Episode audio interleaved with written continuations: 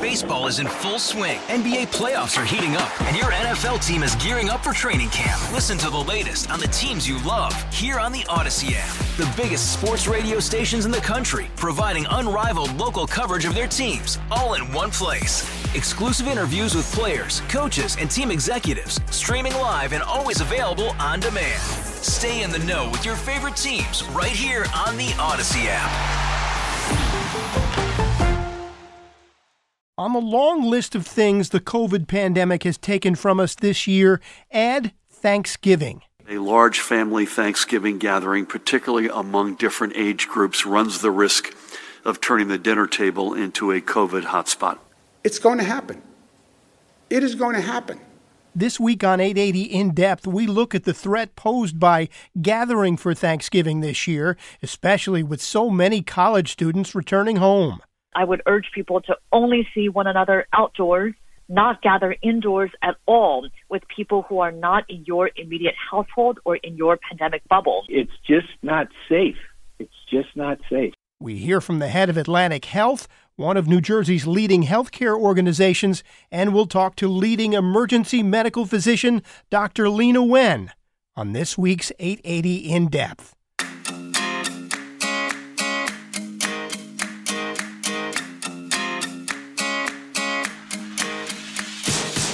Welcome to 880 In Depth. I'm Tim Scheld. Let's get right to it. Thanksgiving is a holiday and people come together. Which is why Governor Cuomo felt it important to tell us this week during one of his COVID briefings. You will see a tremendous spike after Thanksgiving. Tremendous spike. As we head into this holiday week, Thanksgiving is definitely raising anxiety levels everywhere you turn. Our Peter Haskell got on the phone with emergency physician and public health professor Dr. Leana Wen from George Washington University. Right now, we have coronavirus surging across the country. Hospitals are already overwhelmed. We're breaking yesterday's records today. We'll break today's records tomorrow. I would highly urge people to rethink their Thanksgiving plans the safest thing that we can do is to socialize outdoors only with households spaced at least six feet apart. If you want to gather indoors, you should have already started your quarantine period because the safest thing to do is to quarantine for 14 days and then get tested and then get together. For a lot of people, that's not going to be practical. And if that's the case, then I would urge people to only see one another outdoors not gather indoors at all with people who are not in your immediate household or in your pandemic bubble. If you cannot do that, then the best thing that we can do to protect our loved ones this year is to not see them in person. So, what if I've got an, an elderly parent? I don't want them to be alone. What if I've got a college kid who's coming home? What do I tell them? Well, I think these are two very different situations. So, the first, let's take them separately. If you are concerned about an elderly parent. And by the way, I totally understand this. I, um, my husband and I are not seeing our parents um, this Thanksgiving. We have a, um, a we have two young kids, including a baby that the grandparents have never met, and so it really is heartbreaking for us, as it is for so many people around the country. Um, but the safest thing to do, again, given how vulnerable elderly individuals are to coronavirus, if there isn't a way to see them outdoors safely, then I would highly encourage not seeing them this year because I am certain that none of us would want to inadvertently sicken our parents, our grandparents, the people that we care about the most. Again, you, there are ways to do this safely. You can see people outdoors, space six feet apart. If you don't have a backyard, you can go to a park and see people, even if it's for a short time outside. You don't also have to see people on Thanksgiving. If the weather is bad, maybe reschedule for the day before or day after. And also know that this is not for forever. We have to get through this winter. By next winter, we could well have a vaccine, multiple vaccines, multiple therapeutics, but we have to get through this winter. Separate question about college kids there may be college students that have already let out for, for the semester and kids are coming home, in which case the ideal thing to do is still to see if the students can quarantine for at least seven days and then get tested prior to returning home. Many students will not be able to do this. They may live in dorms or in other ways just may not have access to uh, to to the ability to quarantine. In which case, they should quarantine after they arrive home. Ideally, quarantine for seven days. Ideally, 14 days. But if they cannot quarantine for seven days and then get tested after they return home, that's really critical. Even if they get one test before they leave, that's not enough in case they were exposed right before they got that test. The influx of college students back into our homes for this holiday is not lost on many of the governors of states across our country. They now seem to be teaming up more and more on initiatives like this one announced this week by New Jersey's Governor Phil Murphy. We are, as a group, urging all of our colleges and universities to make COVID testing available to all residential students before they leave for Thanksgiving break testing for students prior to their departures home is a critical step for reducing the risk of transmission across our region. I don't think it's every school, but it certainly is being strongly encouraged that when you get home from Thanksgiving, you're hopefully here through the end of January at this point, and that is our hope. And hope is what Dr. Leana Wen expressed, despite the surge all around us. Our Peter Haskell asked her pointedly, can we beat back the current wave? We can. The um, outcome that we unfortunately are facing with this explosion of cases leading to more than 2,000 deaths per day, maybe more than 200,000 additional deaths by the end of the winter, that's not inevitable. We have the ability to turn back this trajectory. In the absence of federal leadership at this point, we have to take matters into our own hands. And that means we all have to wear masks in public spaces all of us need to stay away from indoor crowded gatherings. These are the highest risk for transmission of COVID-19. It's up to us at this point to protect ourselves, our loved ones, and our communities.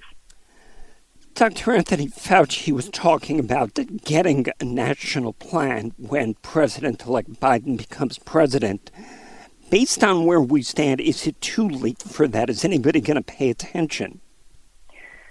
Well, you bring up a really important point, which is that you could have the best policy on paper that's based on the best theories, but if people are not going to be following that guidance, then it's not going to do much good, which is already what we're seeing with mask guidance. We know that wearing masks is something that's a public health imperative, but if people are not literally wearing the mask, then that's not going to do much good either. And so I do think and have hope for the Biden administration coming in and putting together a national strategy. That's important because we need a national plan for things like vaccine distribution, for testing, contact tracing that we have not had all along. But I also think that this is the single biggest challenge for the incoming, um, for the president-elect and his team, which is establishing trust and credibility. Public health hinges on that public trust. And I hope that they will not only enlist top public health experts, which is essential, but they will also reach out to prominent Republicans to economists, to business leaders, to pastors and church leaders. These are groups whose buy-in will be really critical because otherwise many millions of Americans will continue to not follow the public health guidance. We've gotten a certain amount of good news when it comes to vaccines. If you could describe the challenges of actually distributing these vaccines. Yeah, so it is great news that we have two potential vaccines that are showing a high degree of efficacy so far that's actually beyond the wildest dreams for a lot of us. I mean, if it really pans out that these vaccines are more than 90% effective, that would be amazing. But we know that it's not just the vaccine that saves lives, it's the vaccination. That, and for vaccination campaigns to be successful, the vaccine has to be trusted and there need to be many steps that are done in order to produce, to manufacture, and distribute hundreds of millions of doses of the vaccine. So there are huge challenges ahead of us um, that the incoming Biden administration, as well as state and local officials, will have to take on. And I hope that they'll be given every resource and that Operation Warp Speed, the development of the vaccine, will then translate also into a warp speed for distribution of the vaccine too. How important is federal leadership, and how does the federal government provide that leadership? Well, where we are now is very different from where we would have been back in February if the federal government provided that leadership then. At that point, actually, it would have been a much lighter lift because right now, not only do all these policies have to be implemented, there is also much to be done when it comes to countering many months of disinformation and countering that mistrust and distrust that's been established over the last several months. And so I think that this is a Herculean task, um, but that it needs to be tried because many hundreds of thousands of lives depend on it. We had one more question for Dr. Leana Wen. She's a former health commissioner for the city of Baltimore. We wanted to hear what she thought about local leaders like New York's Governor Andrew Cuomo expressing some doubt on the federal government's vaccine rollout. You know, I have mixed views on this. Um, in general, um, I don't think it's great that states are preempting the federal government.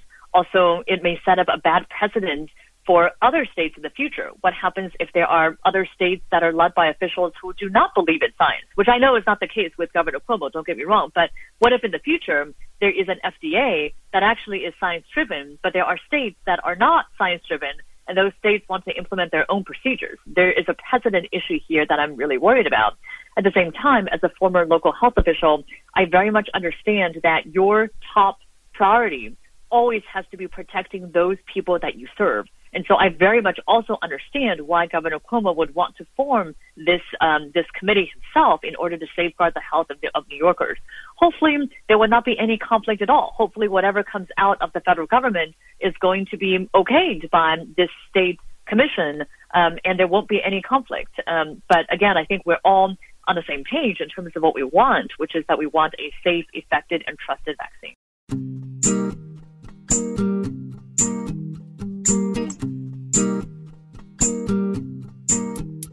And about that vaccine, or actually what we expect could be multiple vaccines getting approved, perhaps by the middle of next month. We wanted to learn more about how the supply and distribution might work. We turned to Brian Gragnolati, President and CEO of Atlantic Health in New Jersey, one of the state's leading healthcare organizations. Aside from being the immediate past chair of the American Hospital Association Board, Brian is also one of the members on New Jersey Governor Murphy's COVID task force. When this vaccine uh, is is uh, given the green light to go, the good news is that um, because of uh, the federal government's uh, uh, intervention early, um, the manufacturing has already started, and um, so there will be um, vaccine available uh, upon its approval, and um, that often gets confused in the in the in the media. It's called Project Warp Speed. And one thing that I try to assure people is that the scientific processes are being followed. What what Project Warp Speed about is about is how to give the drug companies the opportunity to begin manufacturing this before final approval is received uh, and and holding them basically uh, uh, uh, immune to any financial impact, negative financial impact in the effect in the event that it doesn't get approved. So think of it as a hedging opportunity that these companies have been given. So production is already underway. The feedback that we're getting uh, from the from the from the drug companies and through the federal government is, if all goes as planned, um, there should be vaccine available at the end of December. So if that's the case, each state has been required to submit to the federal government a plan for distribution based on certain principles. And one of those principles is that because this will be in short supply, particularly at the beginning, because while manufacturing has started, that manufacturing will need to continue um, there has to be some priorities set um, for who gets the vaccine first. And while the government governor is going to make a final decision, I think what we keep hearing across the country and even in our conversations uh, among um, uh, people in New Jersey is that uh, you know our healthcare providers, our frontline providers who are patient facing, really ought to have the opportunity uh, to be immunized. And so that will probably, not 100%, but that'll probably be the first tranche of uh, deployment of the vaccine. But as I said, these vaccines, and I'm hoping it's more than one, will continue to be produced and distributed as they become available. So we're going to see that continue to roll out for several months. And there's a there's a priority setting process uh, after this initial phase, which then uh, uh, addresses issues, uh, people who have um, really significant underlying conditions or meet age criteria, or people who are in vulnerable situations, because I think it's very important that these vaccines get distributed equitably. So the real question that I think most people have on their mind is when can the general public begin to see uh, this vaccine available? And I honestly think that that's going to probably be uh, in the uh, early uh, and late spring after um, we're able to hit the uh, other priorities. In terms of how the vaccine uh, gets administered, because having it available is one thing, but getting people um, immunized is another. Uh, it's going to depend on a couple things. The first is people are going to have to be willing to take the vaccine. And uh, part of what we're working on is to make sure that we're getting information about uh, the vaccine development so that people understand that it will be safe. Um, the second thing is we have to have mechanisms to distribute it. And that's really what's being discussed on a state by state basis. Uh, and included in um, those discussions will be the role of large uh, pharmacies uh, and, and drugstores, places like CVS and, and Walgreens have been discussed federally uh, uh, in terms of being part of the distribution. But we've got to make sure that these vaccines can get into our vulnerable communities. Um, so federally qualified health centers and uh, other things are going to be an important part of this. And a lot of those decisions are are not yet made, but are being discussed uh, uh, in in each of the states, including New Jersey. So it sounds like the pharmacies will play a large role, but for a system like Atlantic, do you distribute it? Do you give vaccinations at the hospital? Are there clinics or urgent care facilities? Are there doctors affiliated with the system that will have it at their offices. Do we know yet about these things? Yeah, we don't. We don't know uh, exactly uh, how that's going to occur. Um, the state is going to come out with a plan, and it'll it'll it'll you know the governor uh, needs to provide that. Um, my perspective on this uh, is that um, hospitals and health systems in the state of New Jersey will have an important role to play to make sure that this vaccine is distributed and, uh, and, and people are vaccinated. So we're looking forward to working with the state on this important issue and making sure that our communities have uh, have access to this vaccine and can get immunized as soon as it is available. And the thing we need to remember about um, uh, the two candidate vaccines right now, the Pfizer uh, vaccine uh, requires uh, ultra cold temperature uh, in order to um, um, you know stay stable, and um, that's something that we're working on in the state because access to those types of, of freezers uh, that's not a common freezer that that one would see, and um, so the state is inventorying um, the areas where we have that. We have that at, at, at Atlantic, and we're uh, acquiring more uh, uh, freezers of that nature. Um, so that's an important piece. And then the second thing that um, is is important in terms of uh, uh, this uh, deployment of the vaccine is we've got to make sure that it's easily accessible to people who need it. When we're doing it to frontline health care workers, obviously, uh, when we're providing that, that's that's easier for us um, because uh, we have an opportunity to do that in the workplace. As we move out and begin to offer this to a, a broader community, that's where we're going to need to see innovative ways of, of getting it uh, into the communities and where people live so that it's convenient for them to uh, to get the vaccine. But those things are still being worked on at this point. How much guidance is coming from the federal government, and would it be better to have more guidance so the states don't run up against different kind of plans, different kinds of distribution methods. And and is the state going to be ready with its plan by the time this vaccine, the first one, is approved?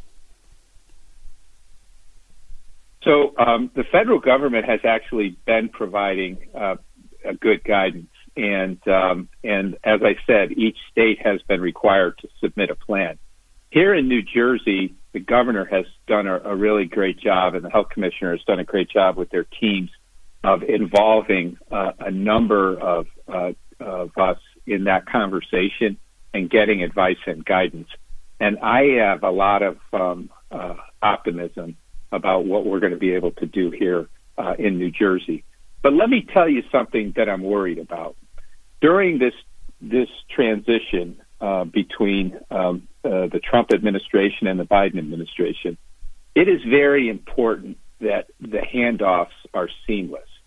And so this week, the American Hospital Association, the American Medical Association, and the Organization of Nurses came together in a letter to the Trump administration asking them to cooperate with the transition team uh, for uh, President elect Biden so that we have a seamless handoff uh, for all of the activities related to COVID, including these very positive developments around vaccines. How much of a concern is it that there will be people who say, I don't want it, I don't trust it, I'm not going to take it? Yes, we're very concerned that there are people who are fearful of taking this vaccine. And the reason we're concerned is because um, we've seen it with just the normal flu vaccines, where less than half of the population get immunized for flu.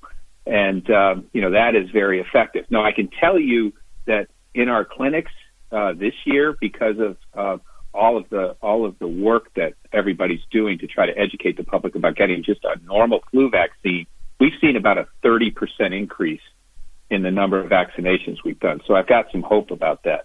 But as it relates to uh, this vaccine, uh, there are concerns about this, and I think part of the concern is uh, uh is is is based on some confusion about what Project Warp Speed really means. If I were to name something that uh, brings uh, a vaccine to early development, I wouldn't have named it warp speed because there's a there's a there's a, a belief that that means that steps are being skipped scientifically, and that's what people are concerned about. But that is not the case.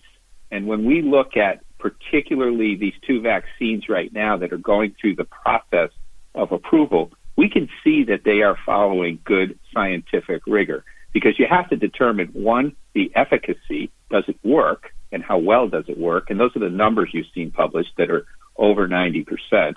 And then second, um, is it safe? And that's really why these trials occur to look at the safety. And these patients will be followed and continue to be followed. So the scientific process is being followed. But what Project Warp Speed does is it creates an opportunity for companies to begin to produce the vaccines ahead of final approval. And they're able to do that because the government is providing financial support that in the event that um, these drugs don't get final approval, the companies will not lose hundreds and hundreds of millions of dollars. So think of it as a parallel process where the scientific process is following the course that it should, and the production process is being hedged by the federal government. That's why we're seeing these come to market so quickly. And uh, consequently, um, I believe that this is um, an appropriate process that they're going through scientifically and that these vaccines will be safe. Here in New Jersey, we are seeing um, you know significant increases, and as the governor has told us, they tend to be associated with large gatherings where people let their guard down. And I think that that's particularly uh, concerning going into this holiday season. And um, so um, we are seeing um, increases. Um, fortunately, the number of hospitalizations is um, not at the level that we saw it in the spring and that's because of um, two things. One is people who have pre-existing conditions and are older are following the rules, and therefore we're seeing fewer of those patients uh, get the virus. But uh, eh, but uh, most importantly, um, uh, we have uh, these new technologies that we can use, new drugs and new treatments that are helping keep people out of the hospital. Uh, the Eli Lilly uh, monoclonal antibody is an example of that. We started uh, uh, being able to deploy that this week, and um, we also um, uh, are are able to not have patients uh, go into the ICUs as often or be on ventilators. So we're concerned about the utilization. We're concerned about the jump. We're concerned about the impact on hospitals, but um, it is nowhere near what we have seen in the spring. And in order to keep it from getting there, people just need to hang in there because there is light at the end of the tunnel. These vaccine developments are are incredible, and if we can just keep up the discipline of staying distanced wearing masks and washing our hands for another hundred days, we're gonna we're gonna get there, and that's really what I'm encouraging um, our team members to think about at Atlantic and also the community. President Trump has largely left any kind of rules and regulations up to the states. With, with the new President Biden coming in, do we need a national strategy, be it the mask mandate or anything else? We do. Uh, we do need a national strategy. We need a national strategy on testing. We need a national tr- strategy on um, uh, following the three simple rules. But it's important that the states and the local areas can then work in the context of that. And I think that Governor Murphy has done a great job here uh, in New Jersey uh, trying to balance these needs. And I know that there's been criticisms uh, about this. Um, but we've, uh, I think, um, here in New Jersey, done a lot to protect uh, our citizens. Um, but it's important that we continue to keep the economy open um, because you know part of the pandemic uh, is is is really uh, uh, this severe impact on the economy. But unless we get the virus right, the, the economy is going to continue to suffer. So they're interdependent, and these situations need to be made on a, a regional basis. And uh, I think that that's really what um, the governor has been doing, and uh, we've been helping provide uh, advice, and he's been listening to us. Uh, and uh, again, if people just hang in there, follow the rules, there's a light at the end of the tunnel. And you know, I'm hoping that uh, by next summer um, we can have a, a much different summer than we did this year.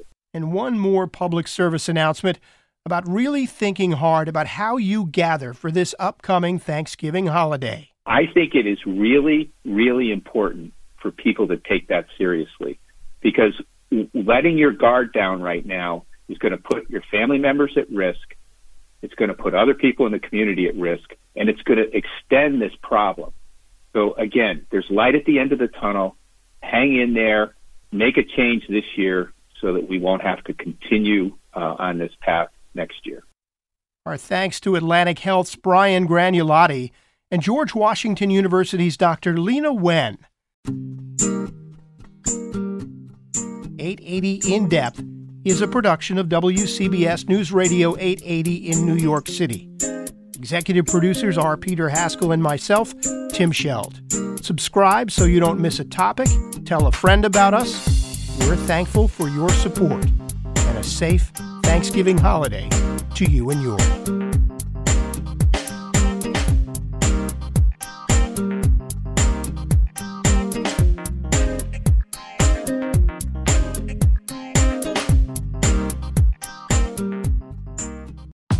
Rob. Bradford here. I have set out on a mission with my good friends at FanDuel to prove what I have known for some time baseball isn't boring. Now I have a daily podcast to prove it with some of the most notable people in the baseball world, screaming baseball isn't boring from the mountaintops or at least agreeing to come on our show. Players, managers, GMs, and yes, even the commissioner of baseball, Rob Manfred. It has been a constant wave of baseball's most powerful voices. So join the revolution, subscribe, and soak in Baseball Isn't Boring. Listen on your Odyssey app or wherever you get your podcast. You'll be glad you did.